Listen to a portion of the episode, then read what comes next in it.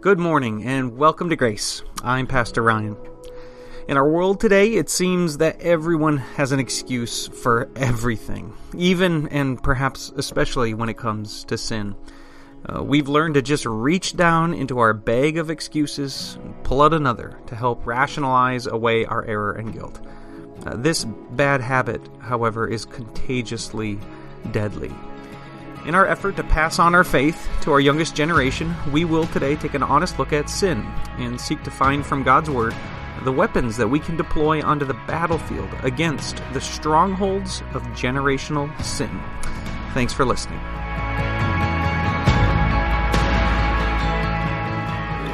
Good to confess things at church. I, I got to get something off my chest this morning. Um, my family and I have been doing kind of a just for fun diet through the month of February. And uh, one of the things that we're to avoid uh, were, were, dairy and gluten and added sugar. And that was just to try to see if we could get a little bit healthier. No particular reason, but just kind of a fun exercise. Even um, upon the ability for us to say no to our uh, desires, like uh, as a form of kind of spiritual um, uh, discipline in, in, our lives. Well, thank God February is over. Let me tell you.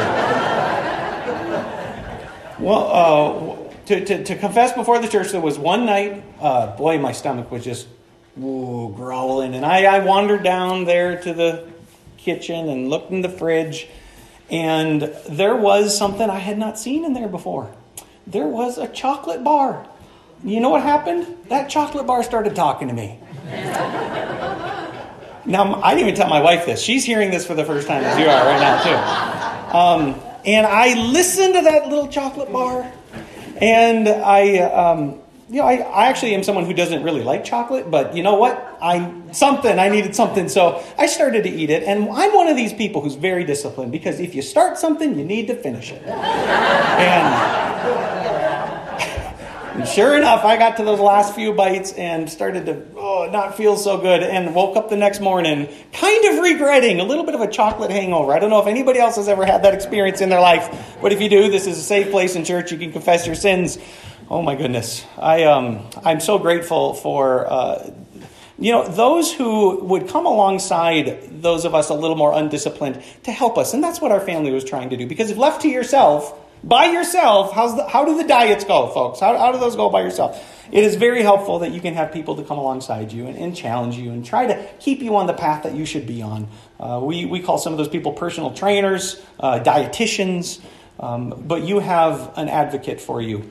Uh, beyond the physical, you have a helper that God has given you to walk with you through life and to help keep you on the path that you should be on, to avoid those things that you should avoid.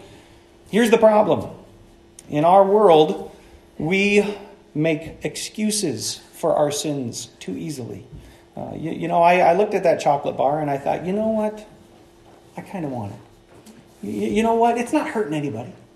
Uh, you, you, know what? I, I, probably need to finish it because I can't put it back half eaten because then my wife will see it. So, yeah. And we make these excuses that, that we use to, to justify our sins. Now, be honest with me here in church. Do you know what, do you know what's wrong, right? Do you know that you shouldn't be doing it? But yet your mind has this creative ability to come up with these rationales that make it so that, oh, it's really not that bad. Um, I want you to know you have inherited that from your great great grandma and grandpa Adam and Eve.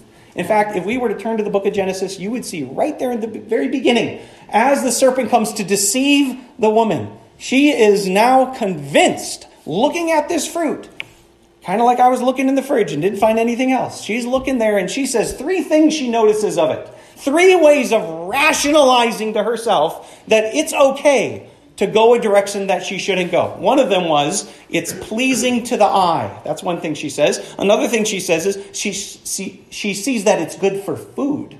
It, it has some nutritional value to it. And the third is one that she got as deceived by the devil. She says that she saw that it was desirous for gaining wisdom. And so she believed the argument from the deceiver. The deceiver is the one who planted the seed. And as she listened to that argument, as she listened to that way of thinking, that now found itself implanted in her mind and now giving birth here to a fruit that would lead her to sin. I wonder if you know the excuses that stand out to you. I decided to, to write down the top 10 excuses for people here when they're coming uh, to rationalize their sin. Number 10, maybe you've heard this before. Uh, the devil made me do it. Um, where did we get that one from? Right there in the garden, right? That one came from there as well. That one shows uh, just a, really a measure of blame that you're not really wanting to own it yourself. Uh, the next is, uh, you know, I, I didn't know.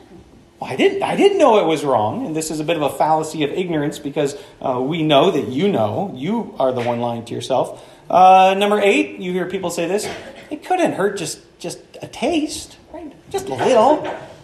Not, just, it's not a lot, it's just a little. There's a lot more I want to say in that one. Let me move on. Number seven, um, how about this? Uh, they deserved it. Uh, sometimes your actions, your words are sinful in that they're retributive um, thinking that you're really, it's up to you to repay evil for evil, when in fact that's not up to you. That is not what God has called you to. And you're not going to get away with rationalizing your sinful gossip or behavior or words because you think that you are God's measure of justice upon those who are wrong. Uh, number six, that's really not that bad. Uh, let, let me tell you, this is a fallacy of nearsightedness. Any sin that you think you could indulge in or could uh, could go after is because you're only looking at maybe a short term gain from it. You're just nearsighted and you haven't seen the consequences that will come later down the road. Uh, number five, oh, God made me this way. Uh, that's, that's what's called a straw man argument. Uh, it, it, may, in fact, be the case nobody's arguing God made you that way, whereas I would say in another conversation, I'm pretty sure sin made you that way, not God made you that way. But that's not the argument, anyways. Your actions still were sinful. Who, who cares how you're made? You still decided to pursue whatever it is that you pursued. Number four, I really wanted to. Uh, th- this one looks at a fallacy of uh, the heart's deception. Uh, don't listen to the people in our world today that say, just follow your heart. Just follow your heart. Listen to me for a moment. Your heart, according to the Bible, is deceitful. Your heart will very likely lead you in a direction that you ought not go. So let me just give a big word of caution before anyone thinks that their desires that are coming from their heart are really the, the compass heading that they need to follow. Or how about this one? Uh, it's last time. I, I promise. Uh, last one. Uh, this is the idea of, of uh, the change of uh, justification of change. My dad had a saying for this. He used to say, "As now, so then." I remember when he first told me that. It took me a long time to figure that out. It didn't seem like proper grammar in the sentence. As now, so then. What he meant was if you're not willing to do this now, what makes you think you're going to change later? You, you change now and you'll be better later. But thinking that, oh, it's the last time, yeah, let's be honest, it ain't the last time. But you'll rationalize your sin in that way. Number two, no one's getting hurt. Doesn't hurt anybody. Uh, this is the fallacy of individualism. Uh, it is rampant in America that we think it's my own personal private sin and doesn't affect anybody else. Uh, think of the body for a moment. Anywhere in your body, if you wounded any part of your body, does it only hurt that one part, or does it hurt the whole? Everybody see? So uh, this is this is the fallacy of individualism that your own personal private sins really at the very least what they will do is they will move you out of a walking fellowship with god that will remove you from the rest of us in the body. Not saying you lose your salvation but that you're not walking in step with god and therefore you will be losing out on effectiveness to serve the whole body. If you stub your toe it's not just the toe that hurts you the whole body's got to got to now help the rest here. So thinking that it's not hurting anybody is just a fallacy of individualism. And then, what do you think number one of the top 10 reasons rationalize your sin is? Everybody's everybody's doing it. Yeah. This is population fallacy. Just because it's everywhere doesn't mean that it's right. This is a problem. This is a problem because many times in our homes it's gone unaddressed, and maybe you recognize that even in the generations that have come before you. And so, what we're doing today is part two in a longer series of trying to keep our kids from becoming the final generation. We are going to be giving our attention to what I'm calling generational strongholds. And today we're going to look at another weapon, a weapon that you can use against the strongholds that exist because of generational sin. Just as point of review from last week, I gave you four different categories. I, I want to review this because I want to make sure we're locking in the proper way of thinking about generational sin. It comes in one of four ways, or sometimes all four at once. But number one is a predisposition. I had some people after church ask me, uh, isn't number one and number three the same? Uh, ha- having a, a, predisposition or a bent to something, and isn't the same as just when you learn a pattern of sin. And I want to say, no, that, that's not the case at all. Uh, there is a truth that your actions influence what you pass down. In fact, if you if you struggled with alcoholism or your parents struggled with alcoholism, and find it an addiction in your life, we can see scientifically, scientifically that these actually travel within family dynamics that there's something that gets passed down. Even if a child was up for adoption to find themselves now in a new family, in a new setting with new parents, it may not be learned, but they themselves may still find they have a genetic predisposition towards a certain bent or inclination. That is a kind of generational stronghold that we need to be aware of. Consequences are those that just fall as a course of the sins that came before us because you may be forgiven. Do you remember the story of David and Bathsheba? Do you guys remember that story from last Sunday? Um, Nathan said, David won't die. Whew. We're good then, right? No problems? No, there were still consequences because it was the child that was the result of David's sinful action that was going to die, and David had to live with those consequences, even onto a family that became more fractured um, because those are consequences for sins. Though he himself was forgiven, sometimes those generational strongholds still exist. And the last one, uh, if one, two, and three don't hit you, I guarantee you four does. I also guarantee you, you have one, two, and three as well. But you have to look a little bit harder and honestly for those. Inherited sin simply means that you are the product of two sinners. And so you carry a nature that, regardless of whether you think you are doing sinful acts, guess what? You have sin because you've inherited it. Okay, I said enough on that from last week. I'll be careful not to move on, or care, careful to move on from that.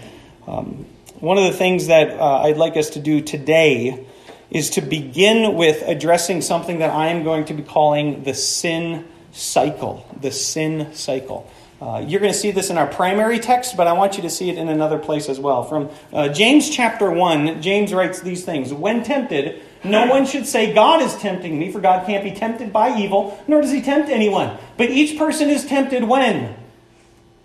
They're dragged away by their own evil desire and enticed. Then after sin, then after desire has conceived, it gives birth to sin, and sin when it's full grown, it gives birth to death. Here's what I want us to lock down for today. Sin is not just an act in your life. The act of sin that shows up in our lives is the result of a process. In fact, it's like a cycle. I want to give you a, a picture to, to, kind of conceive of this, and it's that of, of an iceberg. If you think that um, uh, the, the sins that you commit, the ones that you and I are aware of, they're just the tip of the iceberg, but there's 80% of it that's happening really below the surface that doesn't manifest itself as an action. And that is what we're going to address today. Um, it starts in um, sinful actions, they start in two places. Um, you, will see the cycle here ending with what we pass on generationally. But what do you start with? What has been passed on to you? So, the sins of the generation that have come before you, those things that you have inherited from mom and dad sinners before you, those become that which is passed on. And the first place that we see this is in half truths. Um, this was in the garden. Uh, what was passed on to Eve? Do you remember? It was a lie from the devil. The devil says, as Teresa helped us remember, surely you will not die. Uh, time out. God said you would, so who's right? God or the devil? And yet it was a half truth because they didn't physically die in that moment, but spiritually in that moment they were separated from God. Evidence because Adam and Eve, as soon as they eat, realized they were what? Yeah, they now immediately had this separation from God that for them was impressed upon them, manifested as shame. They didn't know what that was like before. And it all came from a half truth. Now, I got another word for this. I want to call this um, an argument.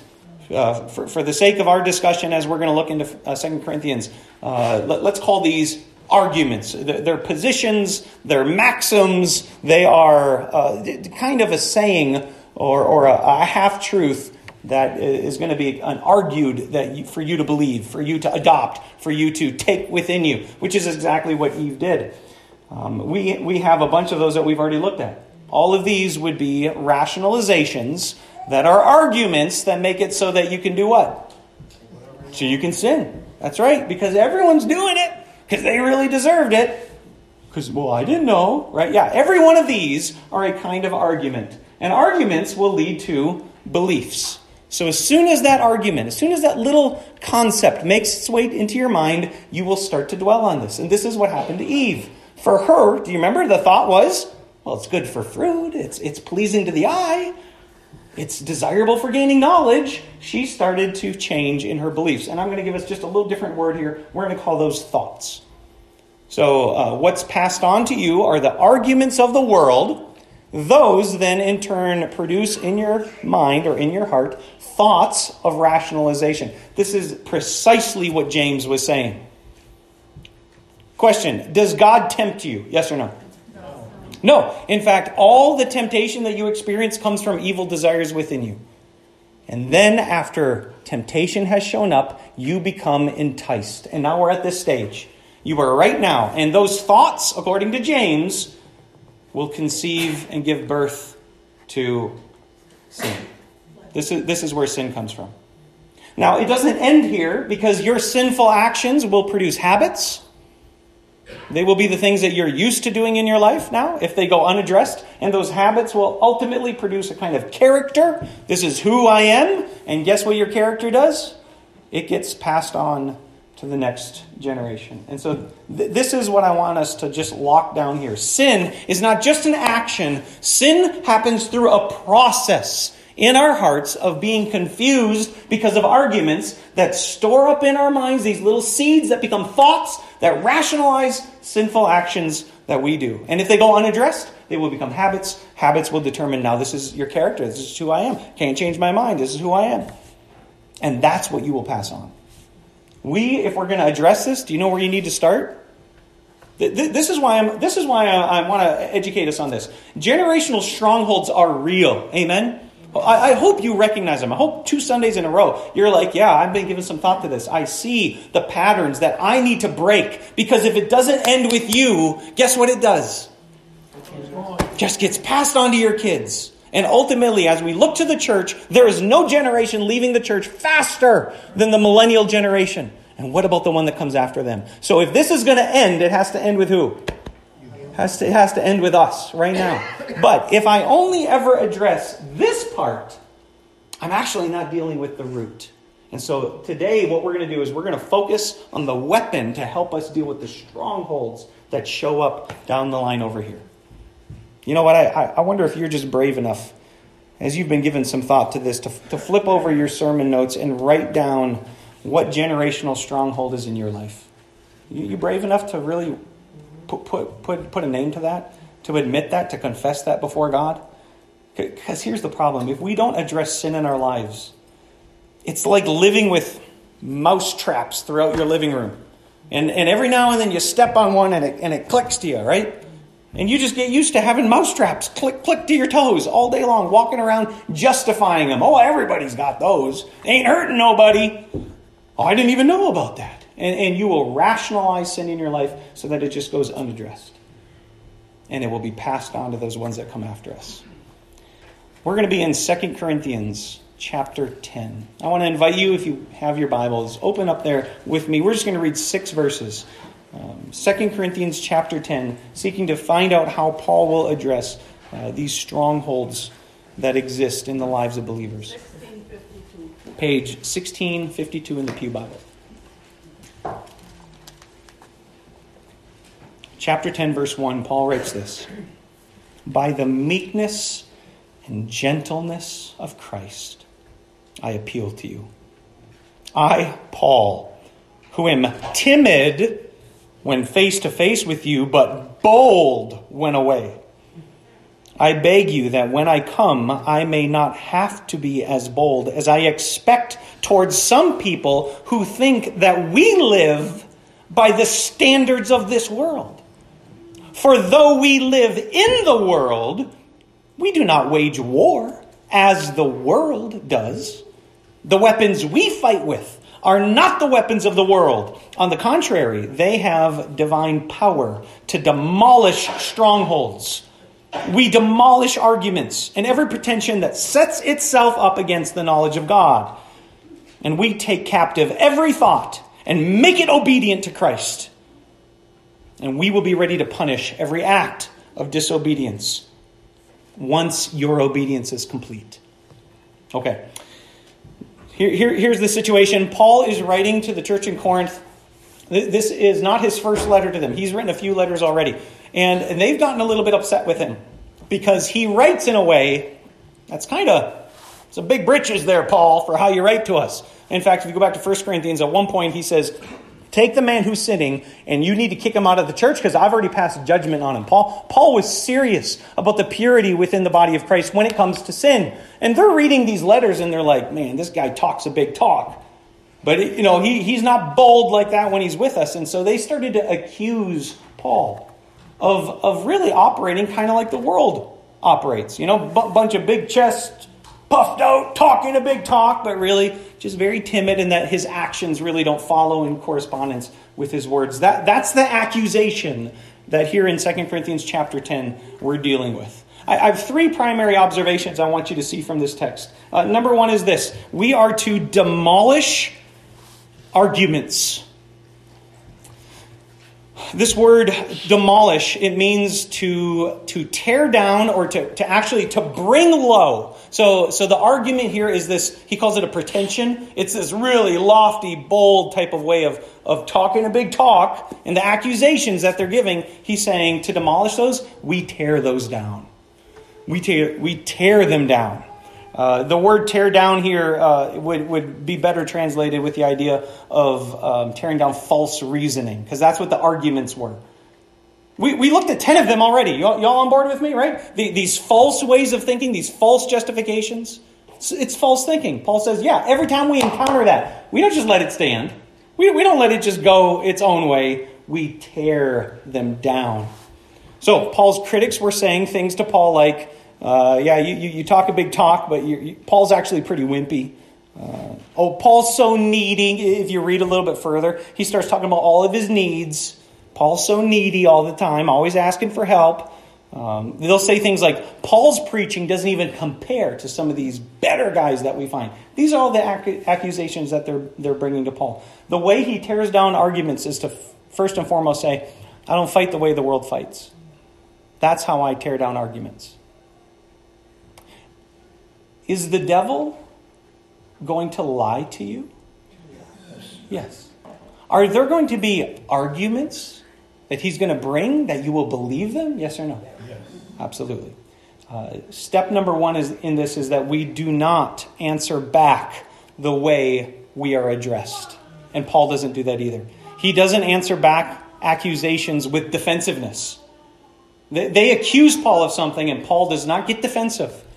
Uh, we don't, Paul doesn't compare himself with others to say he's better, he's more courageous, he's more competent. Do you know what that would be doing? That would be using the weapons of the world. That's what the world would do. If you're being accused of being low, you would answer back by being high. If you're accused of something, you'll answer back with another accusation. Paul says we don't do those things. In fact, we have this modeled for us in 1 Peter. Uh, Peter writes this to the church. He says, To this you were called because Christ suffered for you, leaving you an example that you should follow in his steps. He committed no sin, no deceit was found in his mouth. When they hurled insults at him, he did not retaliate. And when he suffered, he made no threats. Instead, he entrusted himself to him who judges justly. Here's what I want you to see. When it, when it comes to demolishing arguments, the way you do it isn't by answering back. You don't stoop to attacks and insults and slander and name calling and belittling, belittling others. Jesus didn't do that. And so, well, what do we do? How, how do we demolish these arguments? Well, Paul shows us in 9. He says, by showing obedience to Christ through our actions. I, I, I want you to see that the context here, it, it, we, we find this answer if you could, if you still have your Bibles, if you could just turn back with me just to chapter 9, just a few verses before where we began. In, in chapter 9, verse 13, I have it on the screen here as well because I, I really want you to see this. Um, the church in Corinth had given Paul a gift, and this is what he says right at the very end of 9, verse 13. He says, Because of the service by which you have proved yourselves. Think about that. For Paul, what was it that proved the accusation against God's people couldn't stand? It was their service, it was their actions. Look, people can say a lot of things, but your actions can shut them right up. It was by their service they proved themselves that others will praise God. Watch this. For what? For the obedience that accompanies your confession of the gospel of Christ. Oh, I, I believe in Jesus. I go to church. How would anyone know? Do you have, do you have a life that follows in correspondence with that faith? Do you have actions that people can look to and say, man, you don't even have to have that person open their mouth? You can tell by their countenance, by the way that they walk, by the way that they talk, by the way that they live. They follow Jesus Christ. There is something different about them because they have an obedience that accompanies their confession of the gospel. You guys, are you guys tracking with me on this? How, how do you demolish arguments? By showing obedience to Christ in what? In our actions. All right, that's the first one. Number two is this we need to take thoughts captive. Take thoughts captive. You'll see this here in verse 5. Uh, we demolish arguments and every pretension that sets, sets itself up against the knowledge of God, and we take captive every thought. This is a great word. Um, there's a reason why I have entitled this message with strongholds because it's a matter of warfare. Remember last week? Ready or not, there's a battle going on. Are you prepared to, to battle war, to go to war against these accusations coming at you? And right here, we see another wartime world, word used. To take captive is a, is a word that's used from wartime that means to force complete control over. That's what it means to take captive. To forcibly enforce complete control. Have you ever had any thoughts that are just like ping pong balls in your head? Ding, ding, ding, ding, ding, ding. Anyone, anyone late at night, right, trying to go to sleep, and your mind just ding, ding, ding, ding, ding, ding, ding. Those thoughts having having their way, doing whatever they want to do. It was it was a couple years ago. Uh, we discovered in cleaning the nursery that it looked like there were some mouse droppings. Now, of all the places you don't want mice, it's where in the nursery. And so, you know what we did? We set some. We set some mouse traps. Now, Marvin was helping me with this. He, he would check with me all the time. He, he would say, and again, I want you to know this was years ago. This is not present day. We still have traps set, just so you know, but uh, we don't have the problem anymore. Um, that, that one time we caught a mouse. And, and do you know what we did? We went over to the trap and we said, Here you go, little mouse, and we let him go. Do you think we did that? No. Because they don't belong there. They needed to be taken captive with complete control. Listen to me. That's the same. If you can, if you can resonate with that picture of a little mice running free and that ought not belong, that's what some of these thoughts that we go through our mind are like. They're in the garden, Eve looking at the tree. You can imagine being there. You know, maybe she starts kind of rocking back, back and forth, trying to kind of wringing her hands up. It, fruit looks good. Uh, I mean, it's beautiful fruit, right? I mean, all these others are nice too, and and I've been told that it'd be good for getting knowledge. Right? What are those thoughts doing? Ooh, they're starting to ping pong, right? They're starting to have her way. Paul says we take them captive. They do not get free reign. Now, let me tell you the number one place where today the evil one will bring these thoughts into your mind. It will be to accuse you upon your identity. If the devil could get you to doubt that you really are a child of God, he can have victory over you. Now, we, we know that the children of God need to obey God. We see this in many places. Just one verse here, John 10, Jesus says, My sheep listen to my voice. I know them, and they do what? They follow. That's how it works. Uh, I, I know when the Master speaks, I listen and I follow. I want you to see what happened to Jesus and as an example of the devil's scheme, right? Let's pay attention to what the devil does here. In Matthew chapter 4, Jesus is going to be tempted. You guys know the story? He's taken out into the wilderness by the Spirit, and the devil comes to tempt Jesus. The tempter came to him and said, If you're the Son of God, tell these stones to become bread. Jesus answered, It's written, Man shall not live on bread alone, but on every word that comes out of the mouth of God.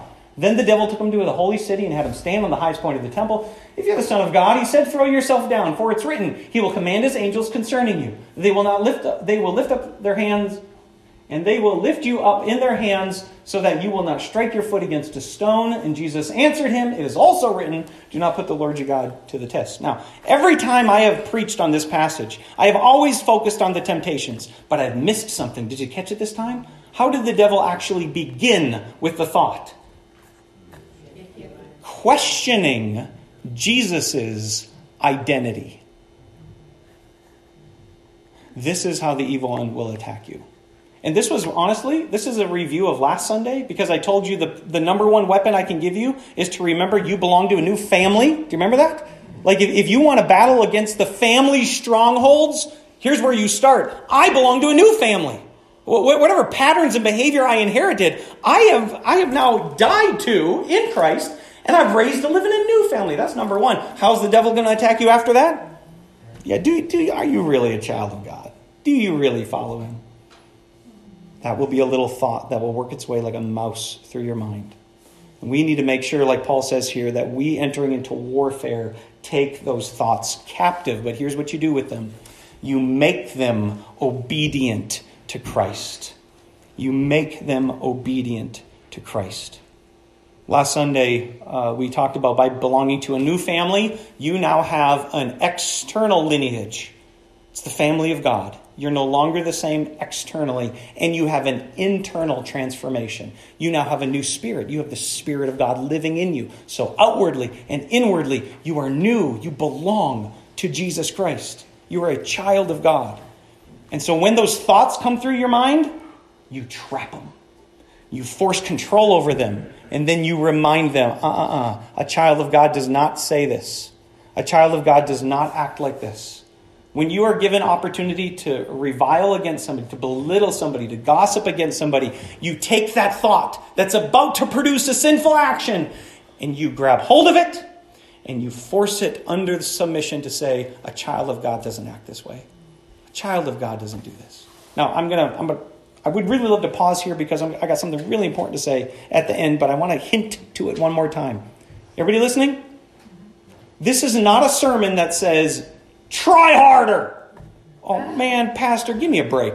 That, that is not helpful. I want to be honest with you. You cannot do this alone. If you're trying to, you know what that's like? That's like getting up in the middle of the night, looking in the fridge, and finding a chocolate bar. What's going to happen? Maybe not tonight, maybe not the next night. Eventually, alone, you will fail and fall on this. But you are not alone. You are not alone. This is why we have each other. This is why we have the Spirit of God indwelling us. Everybody with me on that? I'm going to come back to that in my very end as well. All right, number three is this you need to punish actions of disobedience. So he concludes here in verse 6. He says, And we will be ready to punish every act of disobedience once your obedience is complete. Uh, the word punish here means to punish on the basis of what is rightly deserved. Not draconian, not over heavy handed. No, this, this is the right punishment that comes from this sin. Now, if you sin, um, we, we've looked at consequences that come from this, but the Christ follower should be right here again at the foot of the cross. Because what does the Bible say? If we confess what? If we confess our sins, He's faithful to forgive us. So th- that's where you belong. That's apt punishment for your sin. But if you're not willing to do that, we need to make sure that we say of our sins what God says of our sins. And punishment needs to be followed by replacing them with obedience to Christ. Sinful actions need. They need to be replaced with obedience to Christ. Uh, Paul says in verse 6, he says, We will be ready. Does your Bible say that? We will be ready. If you were to read this in the original language, it, it would you the idea you would get from it is I have no hesitation. I'm ready. I'm watching right now. If you see a mouse in a trap, you're at, you're at your house. You see a mouse in a trap. Do you leave it for later? Ah, get that later. When, when do you deal with it? Right now, you deal with it, right? Do you want to know the thing that you will have battling against that type of lack of hesitation? It's this list right here. This list and those arguments, they will be those things that will cause you to delay and to wait and to put it off because what you'll be doing is not saying of sin what God says of sin. You will not be taking it seriously. And the worst result of that may be you passing that on to who? To your kids and to your grandkids. So, here's what I want you to see. As we looked at earlier, do you remember the, uh, the iceberg? Everybody remember the iceberg picture? Yep. So, what's handed, what, what's been passed on to you, for, uh, first and foremost, becomes those arguments. Well, look what the first one we have here is an argument. An argument leads to thoughts, and then th- the thoughts lead to sinful actions. The same progression that we see in James for producing sinful actions is the same strategy that I'm offering us today for how to battle against sinful actions. It starts with those arguments.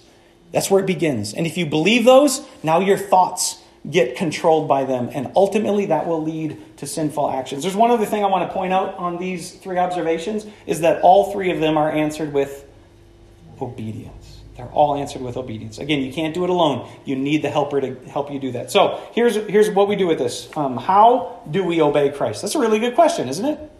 All right, how do we do this then? How, how should I obey Christ? Number one, do not fight with the weapons of the world. That's what Paul says. Did you see how he begins? Verse 1. He's got people saying, You're big man, Paul. Talk a big talk, Paul. Look what he says in verse 1 by the boldness of my truth I come. Is that what he says? What's it say? By by meekness and by gentleness he comes. Paul's not fighting tit for tat. He's not coming eye for an eye, tooth for a tooth. Paul's actually fighting with his actions. His life will speak for him. Your actions, what you do, will speak for against any accusation that you have. I just I, I, struggle with this a little bit. In my heart, I'm a defensive type of person. If you accuse me of doing something wrong, I'm likely to defend myself right away. Uh, there was a very wise pastor uh, that met us down in the mission field in the Bahamas, and he, in his 80 years of ministry, said he used to be like that too, but he no longer does that. He says, I can't change what people think of me. I can't change that. All I can control are my actions. People are going to say whatever they're going to say. I, I actually got a phone call from a member in our church last week that said there's gossip going around Channing. There's gossip going around Sagola. You, what, what can I do with that? Can I change that? All I can do is control my actions. And people are going to say whatever they want to say. After that, I have to work on demolishing those strongholds by being a man of integrity with my actions. So here's where it starts you don't fight the way the world fights. Um, I want you to see that in our scheme here, what that does is it knocks down the world's agenda. If you start with that, you will diffuse that first one because that's what's passed on to us is operating the world the way the world works. Number two is this pursue the knowledge of God. Pursue knowledge of God. There in the garden, you have Eve, right? And she's got these thoughts going through her mind. She's believing the arguments that came from the devil. Those arguments are against who? Who, who spoke first? in the garden. Not to Eve, but it was God who spoke first. This is what God has said. Now, if Eve had pursued that, if she pursued a greater understanding of what God had actually said, then when the devil came and said, Did God really say? she could be like, Yeah, I've looked into it. I believe it because I'm pursuing a knowledge of God. Um, this shows up in verse 5 when he says, We demolish arguments and every pretension that sets itself up against the knowledge of God. Do you, know, do you want to know how to battle that? Learn more about God, pursue a knowledge of God. And you will find that those sins that so easily become uh, stemming from arguments, they'll lose their grit. They will not have their effectiveness, which for us means number two is taken care of. Your pursuit of the knowledge of God will help you make better sense of those lies, those half truths that enter into our world. Psalm 119, I think it's verse 11, says, Your word I have stored up in my heart that I would not, who knows the end? Sin against thee. I was reminded of that verse recently. And if you pursue God, if you search His word, if you store it in your heart, it will keep you from the top of that iceberg. All right, number three, lastly, is this you need to take captive worldly thoughts. We, we looked at that already here. Um, I, I, could, I could preach another 40 minutes just on this out of Romans 12. Um, Therefore, in light of God's mercies, offer your bodies as living sacrifices, holy and pleasing to God. Do not be conformed any longer to the pattern of this world, but be transformed in the renewing of your mind. Right here. Don't let those thoughts ping pong back and forth. Grab hold of those things and say, a, a follower of Jesus does not act like this. A follower of Jesus does not speak like this. I'm not going to let those thoughts dwell in my heart, dwell in my head. I'm going to force them under obedience to Christ. Again, you can't do it alone. You need the Spirit's help with this. But if you do, what you will find is we knock down the third. And if you can take out these three strongholds, guess what? You will not have those actions of sin that manifest in your life. You'll still be a sinner. You'll still have that nature in you, but you will find victory in your life, routinely moving higher in your sanctification, finding less and less infatuation with the things of this world, falling more and more in love and satisfied with the things where Christ is. Okay, that's all I got.